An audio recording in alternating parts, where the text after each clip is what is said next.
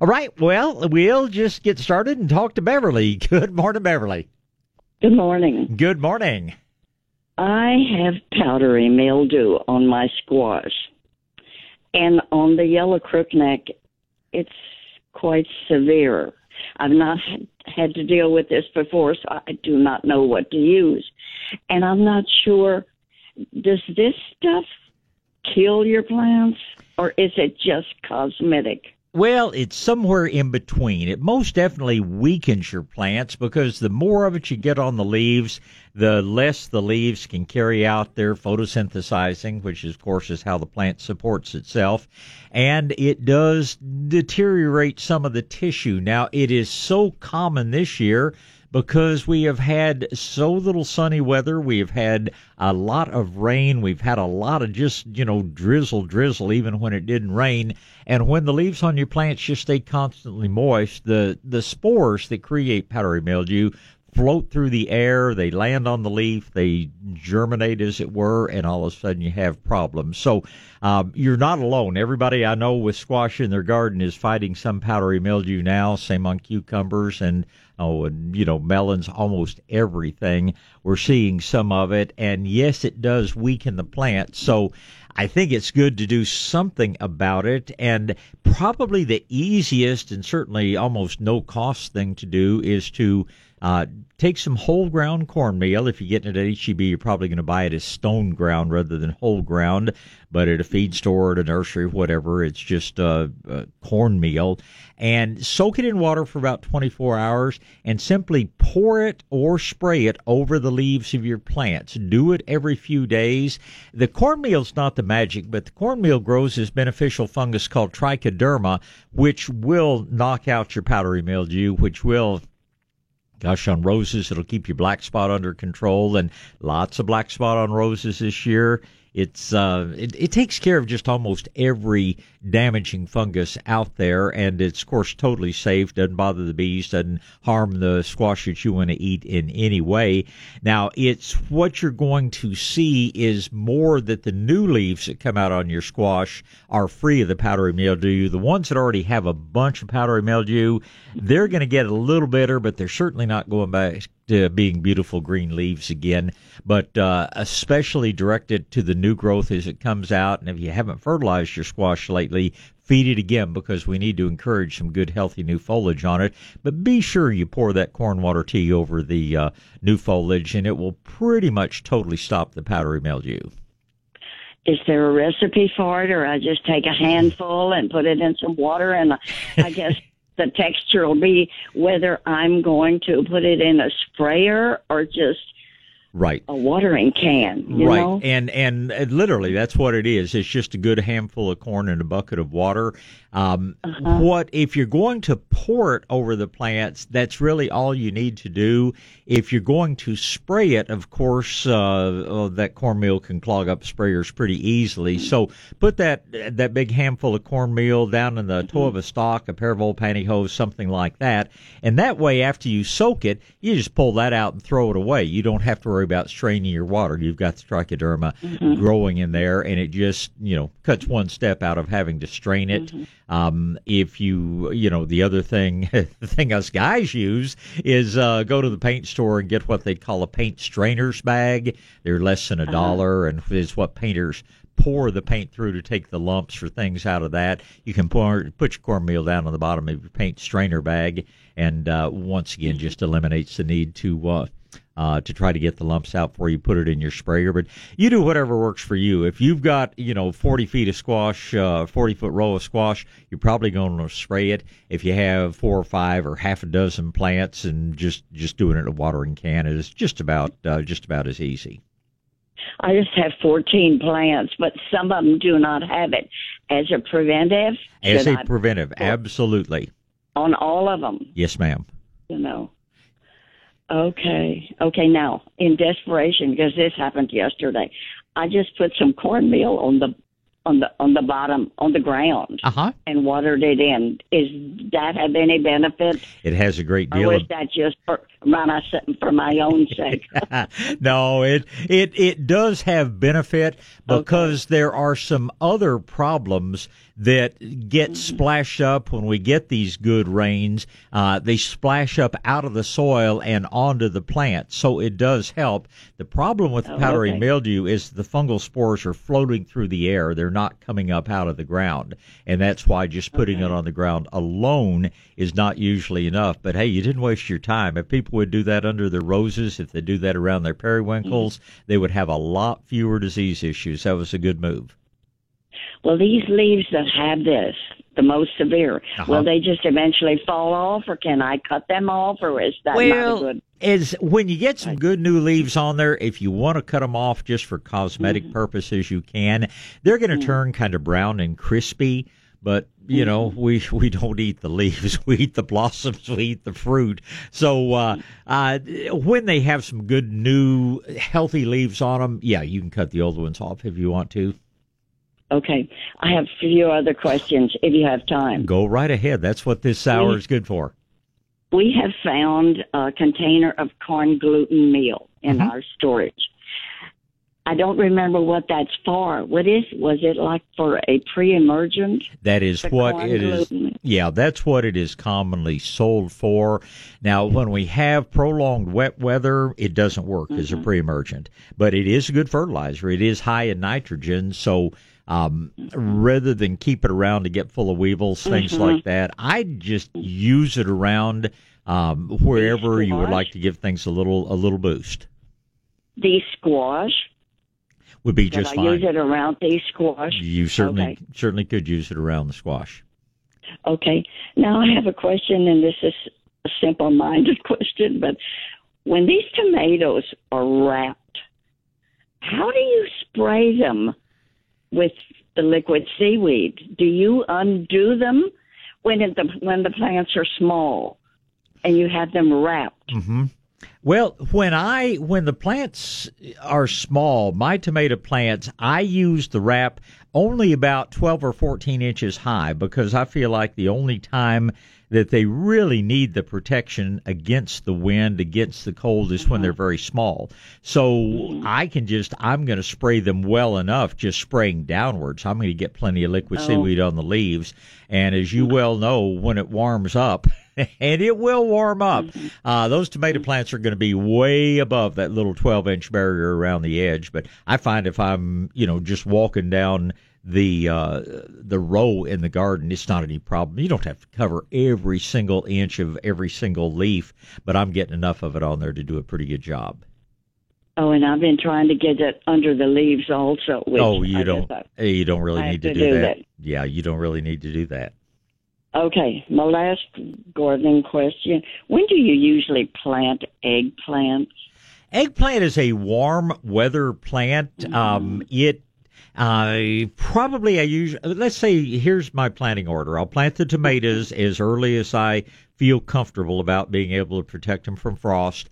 Two, three weeks later, I will plant my peppers and my eggplant. Two, three weeks after that, I'll plant my okra. Okra is a real hot weather plant. Tomatoes will take a lot of cool as long as they don't freeze. Eggplant and peppers are about the same and they just kind of fall right in the middle. Now, I'll tell you, they're not really going to grow much top until we get pretty warm weather, but they're sitting there growing roots. My eggplant went in about three weeks ago, uh, about the same Oh, time my you have peppers did. Okay. Yeah. I, I think you're fine to plant it now. Like I say, it's Mhm. it's visibly it's not doing a whole lot, and I don't plan to go pull Mhm. one up. But I, if I did, I think I would find that the roots are expanding. I pretty much know they are because when I first planted, you know, I was having to water every single day because we weren't wasn't Mhm. raining so much, and that heat had come out, and they would just droop. Well, Mhm. mm, you know, after right now, I'm having to water them about every third day if it doesn't rain. So I know they've gotten some good roots established. And uh, but don't expect to see a lot of growth on them now until we start getting into Mhm. Regular 80 to 90 degree weather. And nobody lo- nobody looks no none of us look forward to that, but the eggplant and the peppers they do look forward to that. Do you wrap the eggplants like you do the tomatoes? I do, I do, and Uh-huh. it's it's more just to keep those cold winds off of them. This late, no, I don't think it's really Mhm. necessary. But when I 1st Mhm. put them out, Um, I get out Oh. my little strips of uh, insulate and clothespins and just, you know, only takes a minute because I put cages around my eggplants. Many people don't do that, but my eggplant grows almost waist high, and you get, you know, four or five good sized eggplants hanging on those little limbs. Uh, uh, they can fall over and break just like anything else can. So I use a smaller tomato cage and a shorter tomato cage, but uh, I put those around my eggplants as well. I don't do it on all my peppers. Some of my peppers are those little short shishitos, but on my taller ones, uh, I most definitely put them in cages as well. Last question. How long does a green bean plant bear? Well, that's a great question. If you're growing pole beans, they'll bear pretty much uh, all summer long, but they don't produce very much. Uh, I my pole beans have been such a disappointment over the past few years. I've almost stopped growing, and I'm growing almost exclusively bush beans. I would say on average they produce for about a month. I try to plant uh, a fresh crop about every 30 days, and I plant different ones. I love Tavera, a little real thin, absolutely delicious green bean, but it's an early season bean. It doesn't like the real heat. So I've got Tavera in the garden right now. Sometime in the next two, three weeks, I'll probably plant some contenders, which is one of my favorite hotter weather beans. But, you know, this, uh, this has just been a very cool, pleasant spring so far. Right, and I did plant some contenders, and I planted them early. In fact, I covered them once or twice Yeah. because uh, I I wanted green beans early. Well, try to plant things that the grandchildren will eat. that was so maybe- we're planting green beans and squash. And if they're any, you know, if they're up to a thinking age, you can even get them to help you pick them, and they think that's a real thrill. So uh, it's a good thing to don't. No, contender's a good bean, but next year plant an early crop of. Uh, an early crop of Tavera, T A V E R A, in addition, and I think uh, Grandma will think that's about the the best tasting uh, green bean she's ever eaten. Do uh do you carry the seed at We the do. store or do you order it? Uh, we carry it at Shades of Green. I think most nurseries do. You can certainly Okay. order it, but uh, uh, we carry it because I demand that we carry it. I tell Wendy, you Okay. keep that on the shelf because you never know when I need to go plant some more of it. So yeah, you'll I find I would it. like to try it Yeah. because I planted some uh uh the contenders and I planted uh, some uh blue lake. Sure. Well, it's getting a little late on Tavera because I know it's going to get hot. But hey, if you want to, Oh, seeds okay. cheap. But I I plant my Tavera back in March. Mm-hmm. Well, we try to pick them kind of young because that's the only way they'll eat them. Well, You hey, know, you when will. the green bean is young. So, you okay. you've tried these, and I think you will all will enjoy them, Beverly. Yeah, I will try them, and I appreciate the help. It's always a pleasure. I appreciate the call this morning. Have a happy Mother's Thank Day. you. Thank, Thank you. you so much. You're welcome. Bye. Bye. All right. Uh, Sid's next, then it'll be Michael. Good morning, Sid. Well, good morning, Bob. Good morning, sir. Talked to you last week about chiggers, Right. And uh, I did go by uh, the nursery, and I got the uh, solution that uh, you said to spray. Right. Although because of all the rain, I didn't spray because I was concerned that it wouldn't stay. Uh, is that a, a good concern, or That's that's a valid concern, and you know when we're having 50 degree mornings, which you're having in Candelia, just like I am in Boerne, chiggers are not going to be too bad. It's when it starts getting a little drier, or a little hotter. So about the time we get really concerned about chiggers is about the time uh, your spray is going to work the very best. In the meantime, I just put a little bit of that personal repellent, whether it's cactus juice or Murphy's or whatever you use. I just you know rub that from about the knees down and knock on wood i haven't had my first sugar yet this year. So uh um yeah i think i i would wait until we're in a little drier period and you know who knows when that's going to be. It's it's a really you're so thankful for the rain and you get a little a little upset because it interferes with other things you want to do but man never run the rain off. I've seen this country too dry a whole lot more than i've ever seen it too wet. Well, they started early over where I am. okay Uh, the the other thing I wanted to ask you about is I also uh, bought a uh, oh gosh now what's the name of it uh, the uh, uh, the Thai Thai basil 'cause, Yeah, uh, yeah. it just draws so many bees. oh yeah It is a magnificent plant, but you got to have plenty of room for it. But uh, when I planted, I went ahead and planted in a pot so that I could uh, keep it out of the way of the the plants I want to grow in the garden. Mm-hmm. And uh, it seems to be turning yellow, and I'm concerned that it's just going to die. Well, it likes, like all basil, it likes it warm.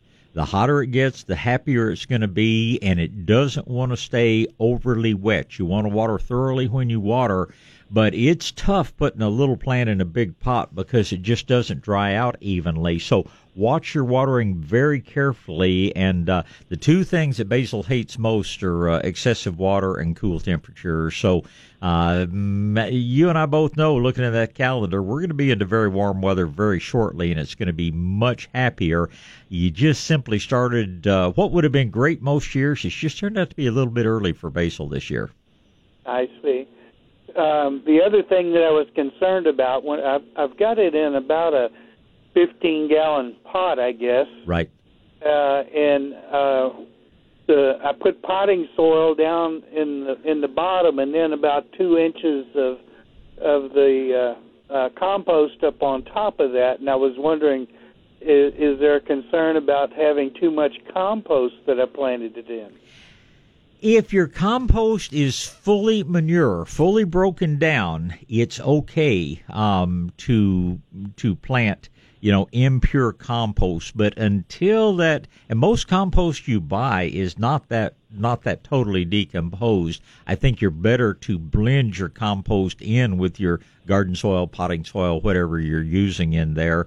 But uh, if the compost is still warm enough you know, if if it still feels really warm to the touch, uh, yeah, that can be a little bit hot for something tender like basil or like most of your vegetable plants. Not going to really. Ladybug. Yeah, it uh, it's pretty well broken down, but I still, if you do it again, blend it with the soil. I um, I just in general, I don't usually plant in pure compost. I want to mix it in with uh, with soil at least to some extent. Okay. Now, another thing is, uh, how close can you plant pepper plants?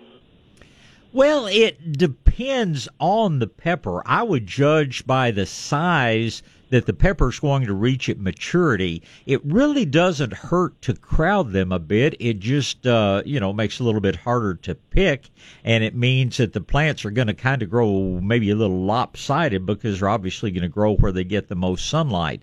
Little shishito peppers, you know, I'm going to plant them probably a foot apart, whereas uh, sweet bananas or, man, if you're growing something as big as the poblanos, I'm going to plant them a good, you know, two feet apart because those things are going to get five feet tall and uh, two feet wide. Now, I do, when I plant, I do just like my tomatoes. If I'm putting them in a cage, I'm going to plant two plants. Uh, instead of just one, I'm going to put those those two plants just an inch or two apart. But then it's going to be uh, you know, somewhere between one and two feet before, excuse me, before I get uh, plant the next pair of plants. Okay. Now I have not been able to find any poblano plants.